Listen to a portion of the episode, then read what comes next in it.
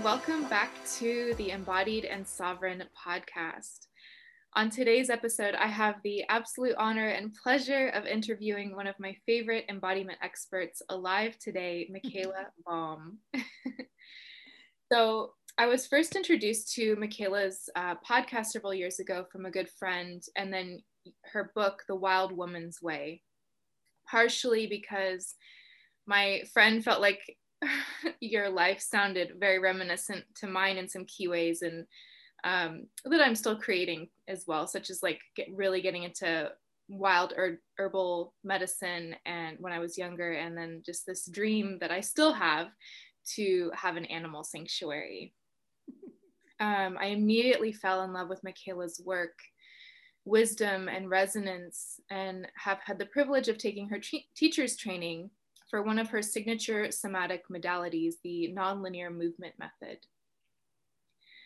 But what really attracted me to Michaela's work so much is that she has this remarkable way of balancing the spiritual aspects of life with a very real and often messy, challenging reality of what it is to be human. Um, she's also got a wicked sense of humor and is incredibly down to earth, even amidst her being an in demand uh, therapist to extremely high achieving people, such as uh, Will and Jada Smith. So she often teaches globally, although maybe not during the pandemic as much, with her co teacher, Steve James, another remarkable human being.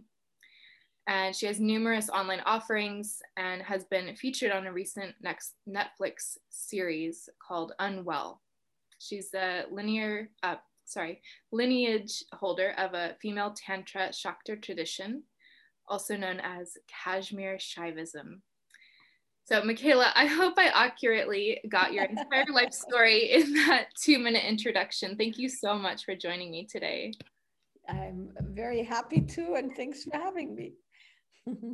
so, um, one of the main reasons I and many others that I know love your work so much is your resonance um, you are so down to earth. And in this field of like feminine embodiment in particular um, there are a lot of people and women who are quite i would just say kind of woo woo and quite kind of quite out there which i get but they it doesn't seem balanced in this way of like real actual embodied experience right in this very human way. And you have such a great harmony of this bringing like this spiritual and tangible worlds together. And i just i'm curious uh, how do you do that? Like what do you what are how do you like meld that together so well?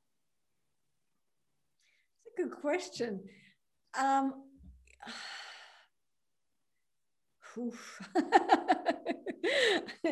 uh, well here's the thing uh, when you say uh, how how do you stand in the world and also attend to your spiritual uh, practice of you, the spiritual aspects of life. I think um, when life has knocked you about a bit, um, you know, you'll realize that both life and spirit need attention, mm-hmm. but it's not one over the other. And the important piece, I think, for me and for anybody I work with and teach, is that we don't bypass one domain for the other. Mm-hmm. And so the bypass can work two ways, right? You can do this massive spiritual bypass where you're escaping your life circumstances by going, it's all perfect, or, um, you know, spirit knows, and whatever. And that that's not that that's wrong. It's just, it's not the entire picture. And of course, the other way around, you could also um, neglect spiritual dimensions or the dimensions of the mystical, let's put it this way, uh, versus only cold hard facts matter, right? Like, uh, so I think that the way to engage with that is to make sure that everything's looked at from the from all the different dimensions and it has to line up and make sense. Mm-hmm. Um, so how do I do that? Well, I have to live a very secular life uh, meaning you know bills need to be paid animals need to be fed mm-hmm. planes need to be boarded or in the absence of planes right now in the pandemic i still teach globally but mm-hmm. what that means nowadays means i have to get up at 12.30 in the morning, right? 12.30 at night or 12.30 in the morning, however you want to say that. And be on a Zoom call at one in the morning for Europe and, and the UK. Um, and then, you know, do that. And then in the afternoon, do it for the US and, and Australia and New Zealand. And so what that means is life has to happen and, and I have to, you know, attend to life where life happens, you know, which is very much on the ground, practical, uh, logistical, and all of that. And then at the same time, while that happens, all the other dimensions also happen. And none of them is, is more important than the other.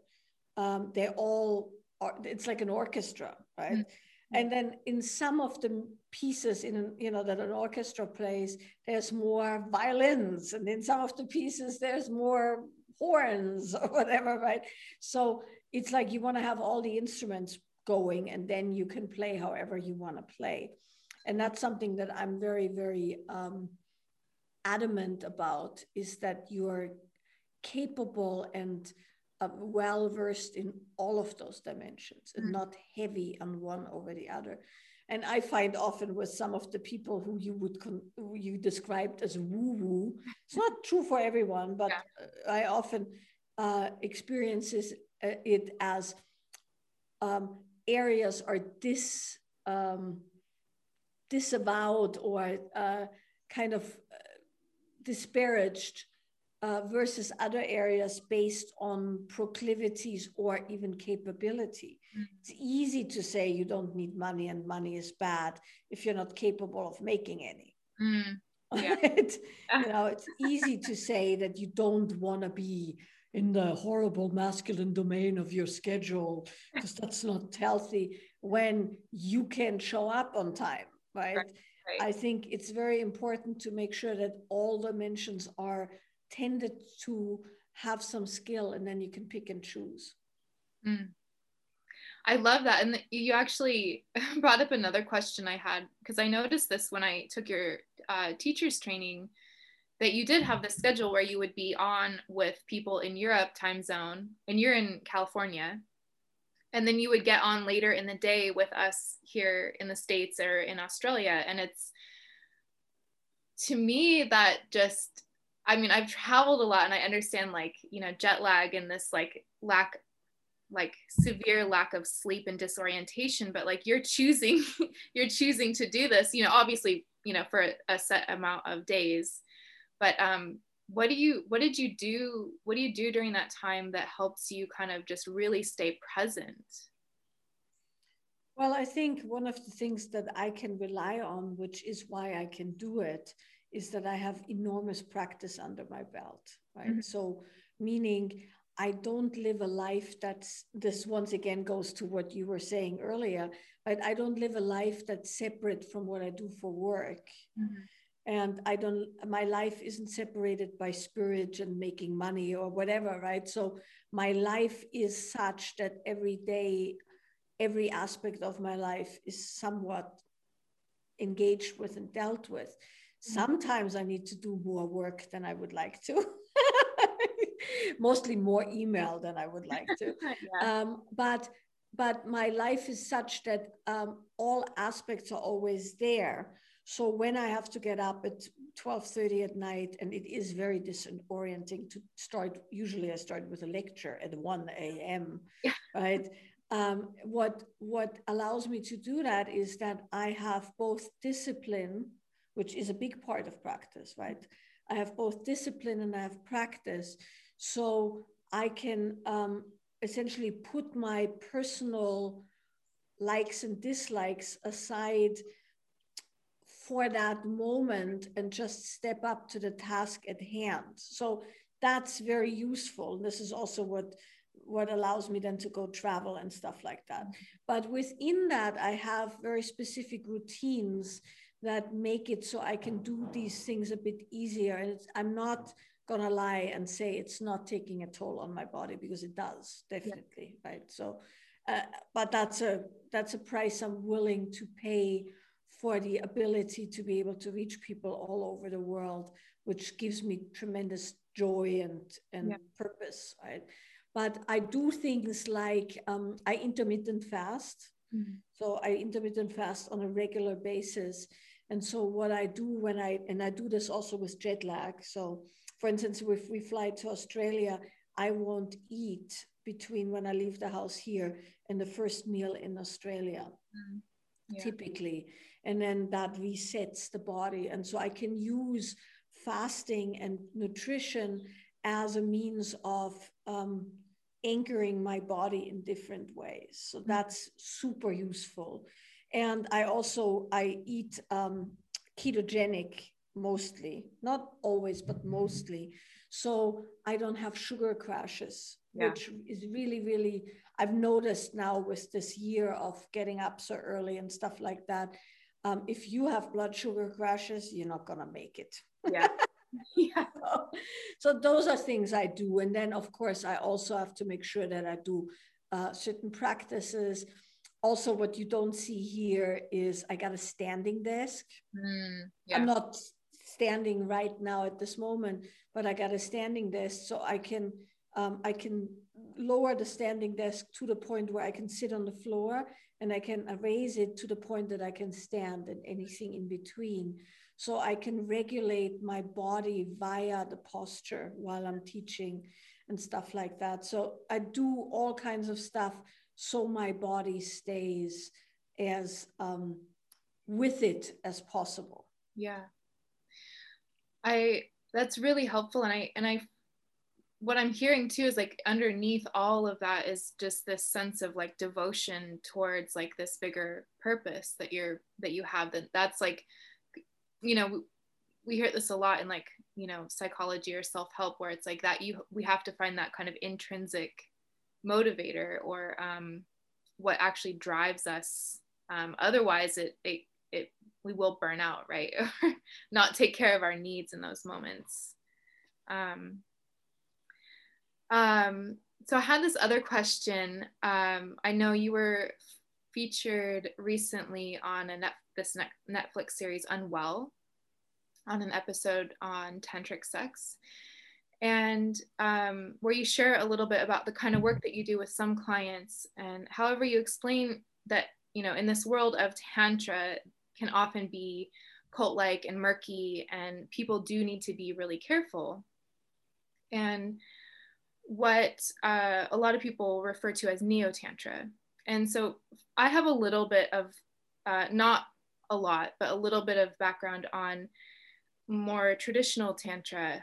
And um, from my understanding, and again, it's not super clear, there's not a lot of crossover from what I've learned in that more classical sense and what we what most people think of what is neo tantra and i know that you have you're a lineage holder of this um, women's lineage. And i'm just curious like from your just your experience and like your lineage how does this cross over or does it at all? Or where where like where is that line? Like where is that difference in your experience? Yeah well, I mean, I have to say in full disclosure that, of course, because both of my background and my leanings towards uh, very sustainable learning and growth and trauma informed learning and growth, mm-hmm. um, I haven't gone to many neo tantric events myself.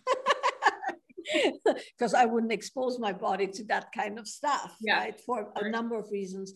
Also, as of course, the fact that I'm a teacher, and when you're a teacher, you don't go to other people's uh, teachings, and you know, uh, because you know, it becomes strange and weird yeah. and stuff like that. But um, but so I'm saying a lot of the things that I'm saying mm-hmm. uh, are gleaned from people coming to me having done other people's workshops and yeah. having done neo-tantric work or having actual accepted teachers in the neo-tantric field and you know stuff that one sees. Um, I, I went to one tantra workshop in in an early part of my career where I lasted exactly 25 minutes of a five day workshop. that's a whole other very, very funny story. Um, but that's a different story altogether. So, that all said, from what I can glean and what is presented out there, and I can read and see, um, the sexual aspect that is neo-tantra together with the very so there's there's strains right there's the neo-tantric strains where it's all about essentially wild sexual exploration with um, uh, with an intention of breaking through established boundaries mm-hmm. pushing the boundaries pushing the edge which can have really enlivening effects it can also really damage the body yeah the nervous system and re- resurrect or reawaken negative traumatic patternings, right? It can do all of that because it's force. And anytime you work with force, injury can happen. Mm-hmm. Uh, but of course, force is very splashy and fun and, um, you know, can create great outcomes. So there's that aspect that's highly sexualized. And then there's another aspect that's highly spiritualized, where it's all gauze and uh, you know, adoring the goddess and uh, bubble baths and uh, violet candles and whatever, right? And feathers and and and heart, which is also very can also be very lovely, can also be very. Mm, I don't know, same making, you know, kind of, or or creating a certain delusion, but it can also be very healing. Mm-hmm. And so, in the way I was taught, and in the way that I understand more classical Tantra, right? Once again, I'm not a scholar uh, in that domain either. Um, that particular Tantra is not a healing modality. Yeah. And it's often used as a healing modality um, in, in neo tantric circles, and it's not. Yeah. You know, you weren't even exposed in in the in the way that I was taught you weren't exposed to any sexual practice, in inner or outer sexual practice, till you were of really sound body and sound energetic system and sound, um, you know, mind essentially, right? And there was a lot of emphasis placed on things that had nothing to do with sex and that had nothing to do with wafting about gazing into people's eyes or sitting on their laps or things like that right there was none of that because that's such a small thing. And for instance, the root text of my lineage is the Vijnana Bhairava Tantra, mm-hmm. um, which when you read that, there are instructions that are, they have nothing to do with sex. Yeah. they have to do with the cosmic play of the masculine and feminine that can be translated down between two humans, men and women alike, man, man, woman, woman, man, woman, doesn't matter, you know, has nothing to do with sexual orientation or identification, but it's become this thing, man, the masculine, feminine, that is all muddled together in these odd ways. So um, I would say that Tantra, as uh, we know it to be written in texts and scriptures has very little to do with neo tantra however so this is my voice of reason here and that's not to condone some of the stuff that's being done out there because some of the stuff that's being out, done out there isn't particularly i don't know useful might be thrilling but it's not very useful and then there's stuff out there that's downright harmful. Yeah. And then there's stuff out there that's really useful uh, that any any human being should be able to maintain prolonged eye contact, for instance. Yeah, yeah. Right. There's nothing wrong with that ever. Right.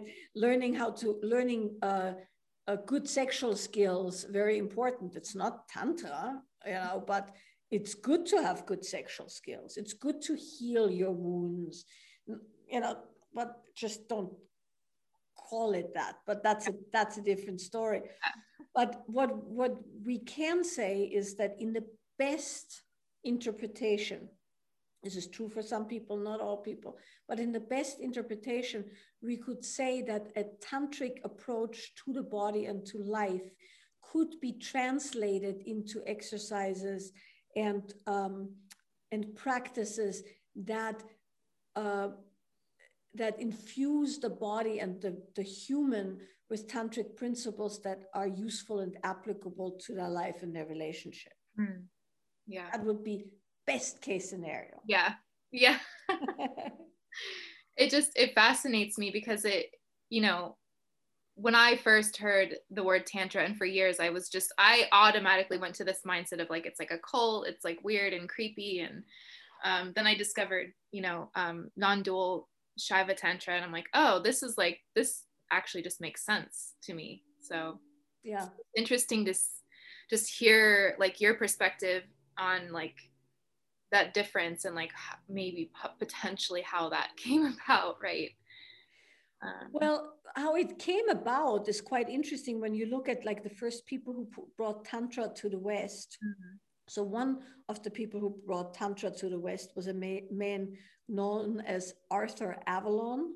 Okay. His name was actually uh, Sir. I don't know what his first name was. Woodroffe was his last name. Um, and so, you know, he went to India, uh, he got exposed to some uh, Kashmiri Tantra and whatever else, right? This was late 1800s, early 1900s.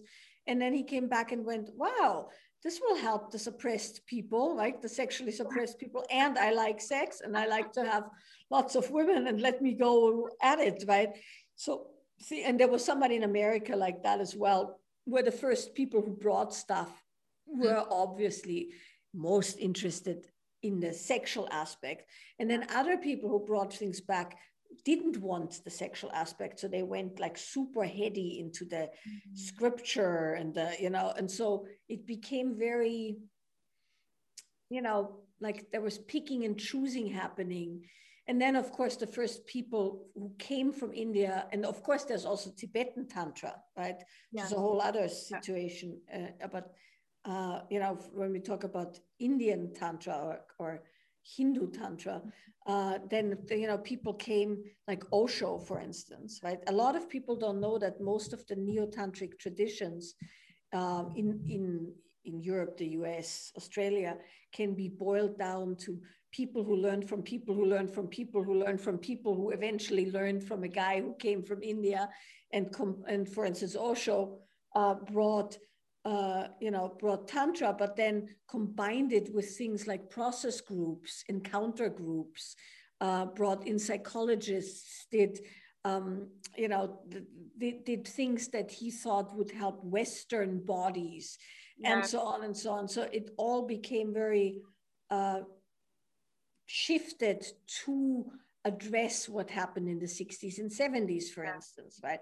And then people took that and shifted it again. And it, it, it, every time it gets taken, the person who takes it adds their personal um, both gifts and downfalls to mm-hmm. it, right? So yeah. there's a lot of that. And then, of course, the people who claim they're t- classic, but really their leader had some awakening and then went and read some books and now is teaching the thing or makes people do six hours of yoga when actually his own enlightenment or what he claims is his enlightenment happened spontaneously while he ate a muesli bar right? Or you know stuff like that. So so yeah. there's all kinds of interesting stuff that has no bearing on what it really is about which is an mm. integrated body mind and spirit I love that. Just that last little bit. It's, it is. And that's like, that's why it resonated with me so profoundly when I first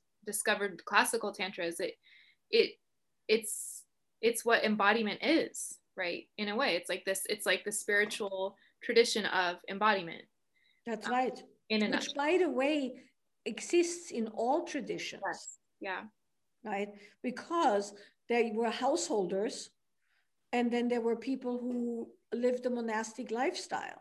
Mm-hmm. And they're very, very different practices. If you're living a monastic lifestyle, you need a very, very different approach to practice and to being with that than when you're a householder. And so, in each of the big religions and all the little uh, traditions in between, there's always an embodied branch, so to speak. And Tantra is the embodied branch, so to speak. Yeah, yeah that yeah it and it has had that effect on me where i've gone back to kind of learn about other traditions and other religions again and it's like oh this actually is making more sense now to me um so i had this other question kind of related to this. So you you in the teacher training you d- talked about kind of where the nonlinear movement method came from and and it was originated I think if I remember correctly when you were in meditation and kind of meditating on your central channel.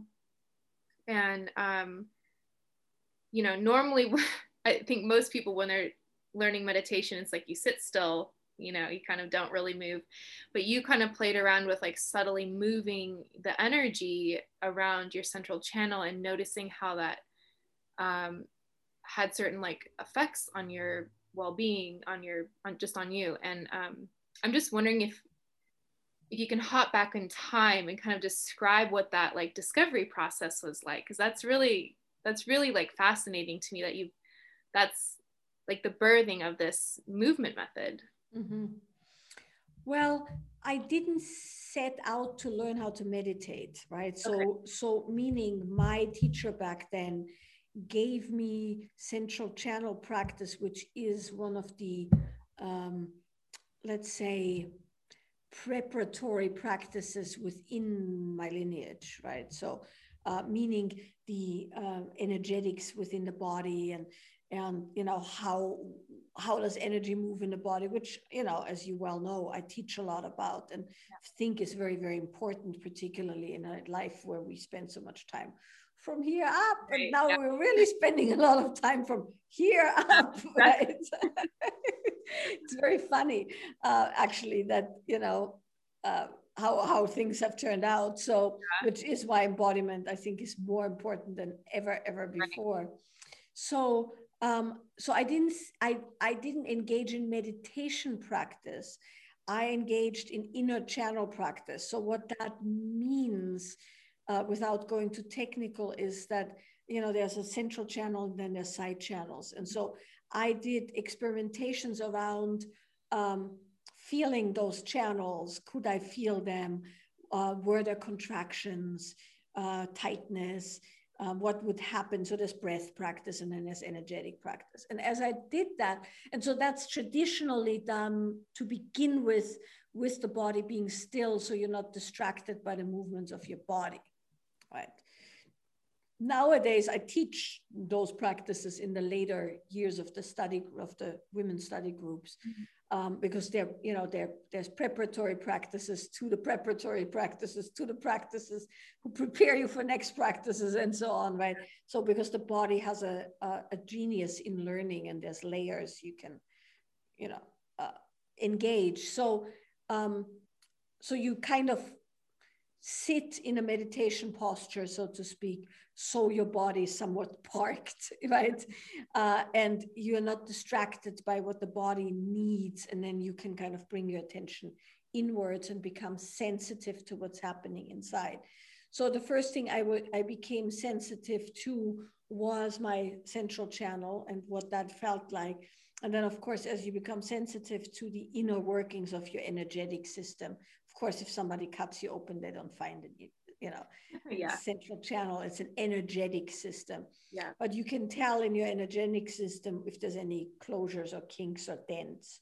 So then you become aware of the dents and closures and then you can do energetic practice or breath practice um, to to you know and and also meditation and other practices. And there's mudras and there's all kinds of stuff where you can kind of straighten that mm-hmm. channel and so as I was doing this, I realized that if I would do movement, certain th- certain dents would get undented. Mm-hmm. And so it became kind of my personal fascination on how much could I do with the, the subtle motions of my body to affect my energy system and i'm you know i'm by all means a fairly nerdy kind of a girl. Uh, and i certainly was back then where i could spend endless amount of time just exploring something and digging into something. And and so that's how a nonlinear movement method originated to begin with was my engagement with subtle motions in the body. And then of course i started learning about the nervous system and I also had some pretty traumatic things happen back then in, in my early 20s. I lost two of my closest friends within a year apart um, through death. Right? And, um, one of the, both of which were very traumatic. One was a, a, very, very aggressive breast cancer in my closest friend. The other one was a suicide, a very gruesome suicide on my male best friend. And so I got to road test the energetics of my body back then. And I didn't do that well with my girlfriend, which then led to the exploration of uh, what it would take to actually be with strong sensation in my body. And uh, that, that formed and informed um, essentially my work from there on out in a certain way is how do you stay in the body? How do you create resilience? How do you meet challenge? How do you meet death? Right? Um, what is this? Right? What, what happens? Why did I have such a strong? You know, so all of that plays into what's now the nonlinear movement method, which is a way to sensitize to the body, to regulate the body, to engage with the energy systems of the body. And there's still a strong aspect of, without me pointing to that distinctly, because it's not necessary to point to it, but the, the central channel and engaging with that core of our being, right? Mm is still a big, big part because when the core of our being, energetically, as well as, um, you know, from a, I don't know what the word would be, from a grit standpoint, when you have a strong core, mm. uh, you are much better equipped to deal with yeah stuff. You know? Yeah. Um, and you've you've talked a lot about like how our like feminine energy is like you know we were just talking about how like a lot of us even more so now during covid we're like living from like the neck up or like the you know like the the chest up and um when you know in a lot of your teachings um you talk about our the feminine energy is more like you know down in our you know between our hips or something like that and like our pelvic area. And um while I, I, like i feel this to be true like i can feel it in my body but it's still this like kind of ethereal understanding of like well but like for pe- for people who may not be so energetically self-aware like can you just explain a little bit more about what this means and like this just like why i don't know if that if that's possible but like yeah. Why? Are, yeah. Well, these are they're not they're, they're you know that often these these terms are thrown around in all kinds of esoteric or pseudo esoteric or spiritual ways, but really there's a few ways to slice it, and the simplest way to slice it is that when you are a woman. Um, and I, am not going to go into the, this has nothing to do with your sexual orientation yeah. or your identification right? You can identify different than your biology. You can also have a biology uh, uh, and have a different sexual preference, and all of that's perfectly okay and and not an issue within what I'm about to say, right? So when you have the endocrine system and the organs of a woman, there's other aspects to being a woman, right? I want to just say that because I have women in my women's group who are transgendered, for instance, right? And so um, who are clearly women in in all ways, except the you know they weren't born yeah like that. So I want to say that because excuse me, um, there's many ways one can be a woman. Yeah. Right. And I and there's also many ways one can be a man, and all of them I think are appropriate and understandable and should be honored right so i, I want to say that because that i think is very important but what i'm talking about right now is just a human body mm-hmm. so when one has a human body it doesn't matter if it's male or female right now right we're not talking gender we're talking nervous system mm-hmm. right so when we have a human body then within the human body, there are systems that keep us alive. Mm-hmm. And those systems that keep us alive as human beings are um, geared towards survival first, all else later. So, what do we need for survival? Well, we need fight or flight, which is within our nervous system. And then fight or flight makes it so we can live, so to speak, right? We need uh, procreation, which is, by the way, in the other aspect of our nervous system, rest and digest, mm-hmm. right? Parasympathetic and sympathetic fulfill those two fundamental survival functions run as fast as you can, fight as hard as you can, or freeze in the bushes till the danger has passed, right? Uh, and when it's safe to do so, eat as much as you can. Excuse my language. Fuck as much as you can, right? So, so, so that's that's those are the two aspects of our nervous system. So those are active in each human being, and based on which aspect of that is more active, uh, our energy is somewhere different in the body. Mm. So there's that. Yeah. So from that viewpoint, when we are in fight or flight, and this is by the way in a human being, the, the body doesn't know is there real danger or is it perceived danger. So emotional stress is equally as detrimental or as activating to your fight or flight impulse than a bear walking by here. That would be interesting. Um, so uh, from that viewpoint, when we are in fight or flight, our energy has to tighten, gather. Our bodies have to tense. Our blood has to pump really fast. Our heart has to beat. Our uh, we create tunnel vision, and there's a certain kind of aggression plan forward motion, right? Mm-hmm. So this has not anything yet to do with men or women. That's just what the body does. Yeah. When we're in rest and digest, the energy becomes less localized. It goes in the areas that are needed for resting, digesting, and procreating. So down yeah. into the lower body, where the sexual organs are, where the stomach and the gut sits, where we excrete, you know, like all of that, where we bleed, where we ovulate, where we are pregnant, where we ejaculate, right? So, so regardless if you're a man or a woman, your rest, your feed and breathe or rest and digest happens in the lower parts of the body. Yeah. Your fight and flight happens up here, but also, of course, in the legs, unless your legs are frozen in uh, in freeze, right? But but there's a it's centralized, it's tight, it's tense, it's focused versus relaxed, open, flowing. So there's that.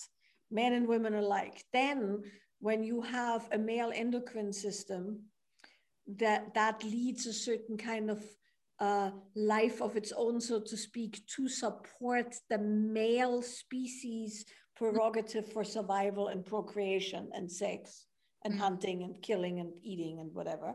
And because before, before we become these evolved humans, our bodies need to live. And when you're a woman you have a female endocrine system, you have to be able to maintain a pregnancy, you have to ovulate, you have to be able to give birth, breastfeed, um, attract a mate, um, you know, blah, blah, blah, blah, blah. So then there's energetics that help with that. And so when we talk about feminine practices uh, and being in our feminine, we're not necessarily just talking um, women, we're talking about the flow of life force through our body. But in women with a women's body who want to engage in that aspect of life, we have to take the endocrine system, our reproductive system, and all of that into account. Yeah. Right. But even in a man, uh, having flow and relaxation allows for, you know, all the things I just talked about. Mm. So why do I have particular um, emphasis in, for instance, the Wild Woman's Way, right, on feminine practice for female bodies? Well, because a lot of our regular life is in the fight or flight, go, uh, getting stuff done mode. And so we have huge muscles in that part of our being, the go part, the mm-hmm. often described masculine part of our being. And we don't have a lot of muscle in the flow part. And so, if you want to engage in the flow part of your body as a woman, you're going to have to do some practices. So, that's a very long winded answer no, to that question. I, I love that. It's really clarifying. And I I know I've heard you explain it in a different way, but it's it's just landed a little deeper this time because it's again it's it points back to this way that so many of us operate especially in just modern i don't know that's just western just the modern world is we're so living in this um, kind of tight um, you know more masculine go oriented energy. And um, a lot of people don't know how to relax. A lot of people don't know how to just like be in that um, more embodied space.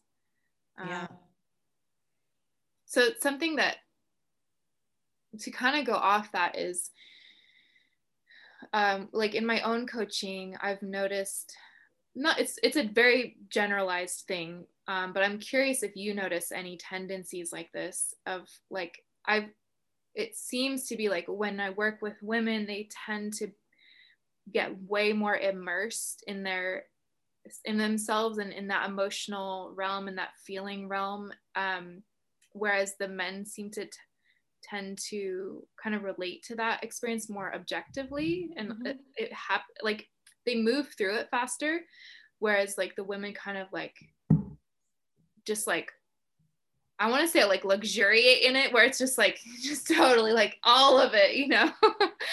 um, but I'm just wondering if you've noticed any if you've noticed that or any other kind of differences in kind of how we operate and and if there's any wisdom to impart that we can learn from um, you know the opposite sex in this way yeah well i think once again right i, I sound like a freaking broken record these days um, i think it's very important to understand that before all our societal conditioning uh, positive and negative right and all our relational considerations, survival, and our bodies functioning in the way optimized for survival is always there.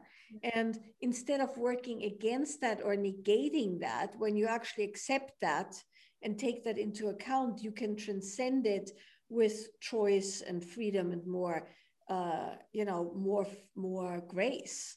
But mm-hmm. you can't you know nature always wins so to speak right you can't go against nature and there's a there's quite a bit of tendency for people to want to go against nature or to uh, be down on nature so to mm-hmm. speak right so when you look at the biological prerogative of us as women wanting to procreate that doesn't mean we will procreate but we're engaged in that particular play, meaning we're not in a monastery celibate.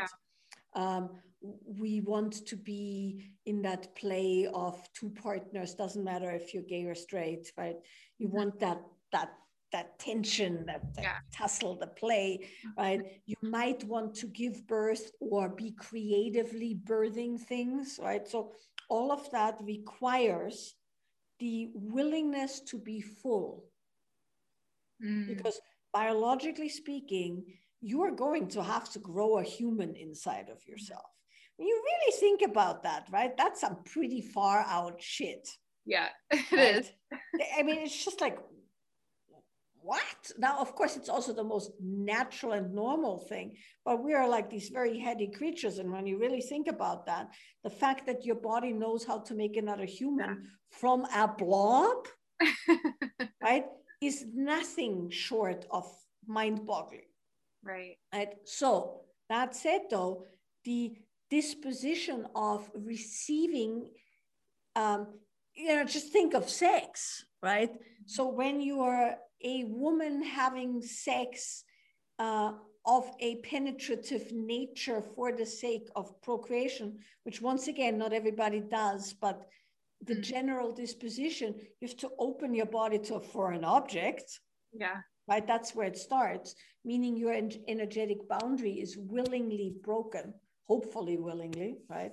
Yeah. Uh, but there, but there's a huge element of surrender and trust involved and all kinds of things energetically then you then that breaking of the of your energetic boundary can re- result in something growing inside of you and then you have to get it out of you right via the same way it came in so to speak right when you really feel that i know it sounds really horrible when i say it like that but i'm i'm saying it on purpose like that because when you realize that you realize that the disposition of the luxuriating the wanting more the mm.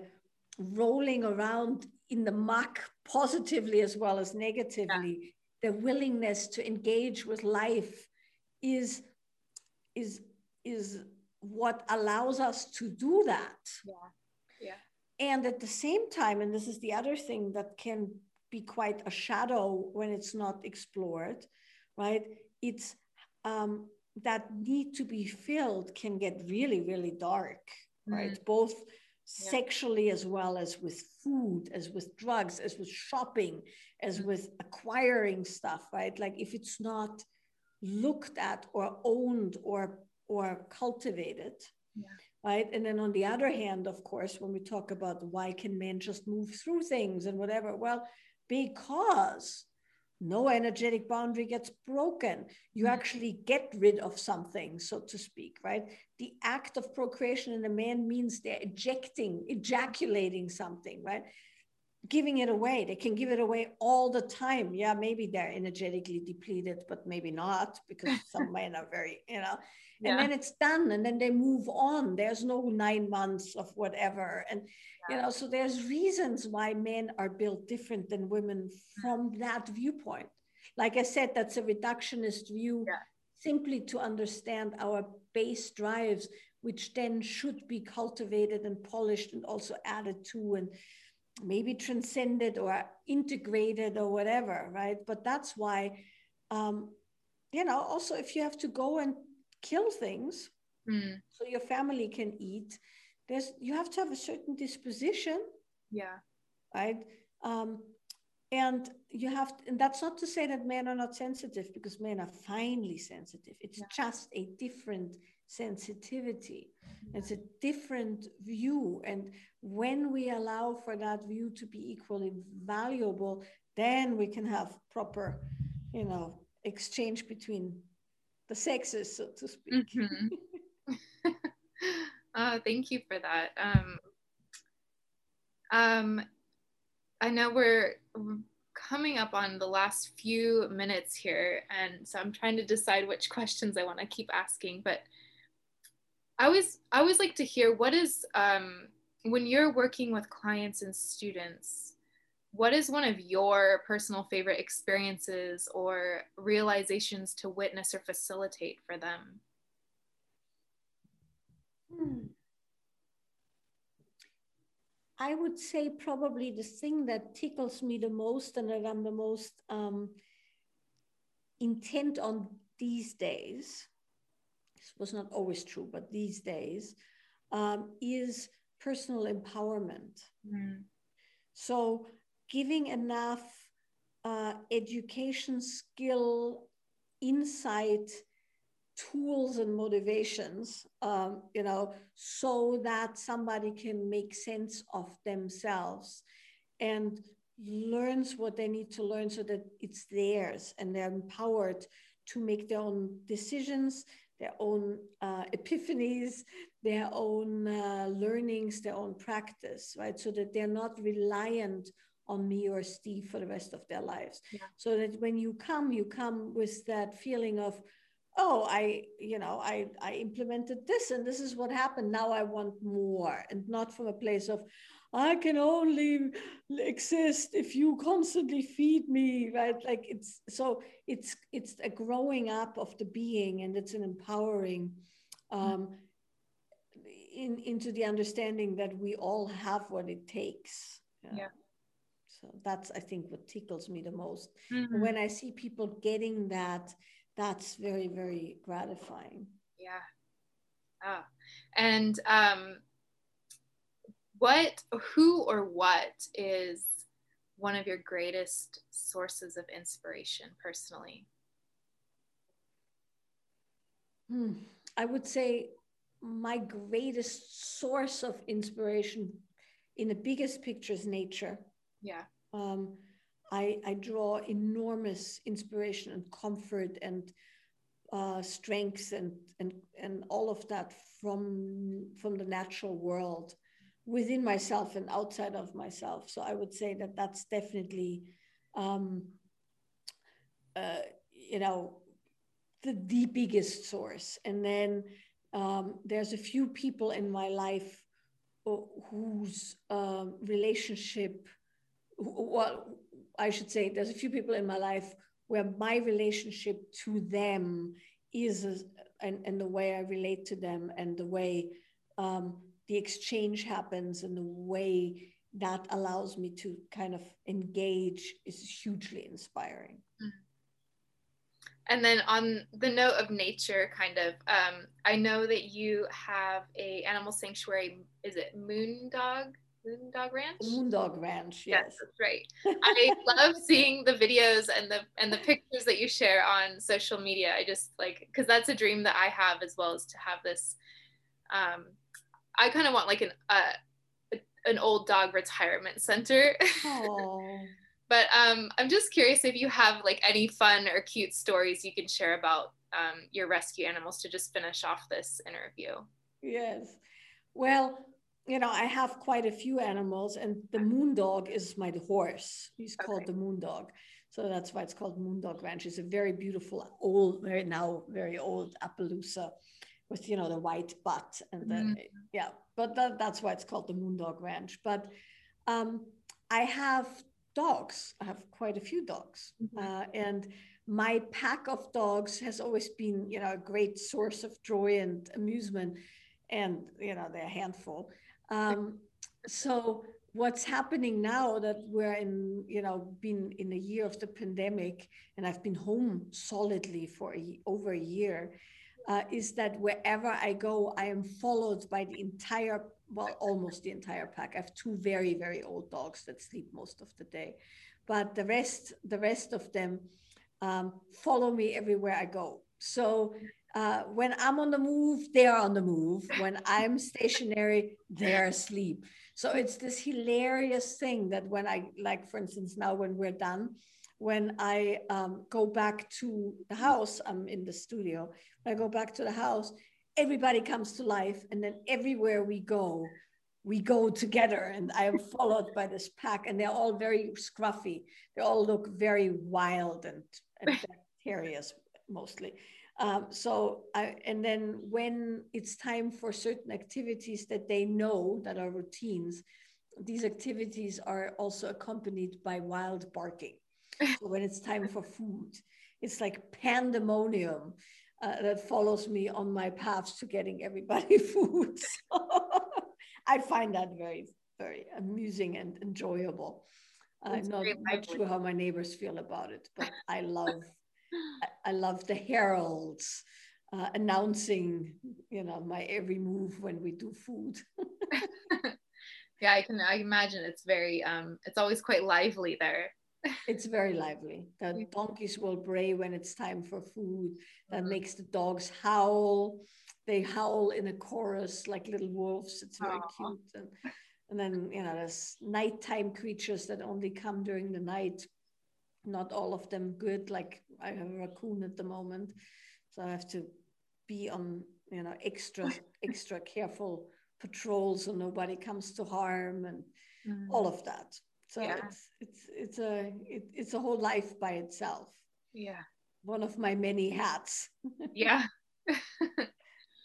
well, um, I know we're at time, and I just want to say thank you. This went by really fast.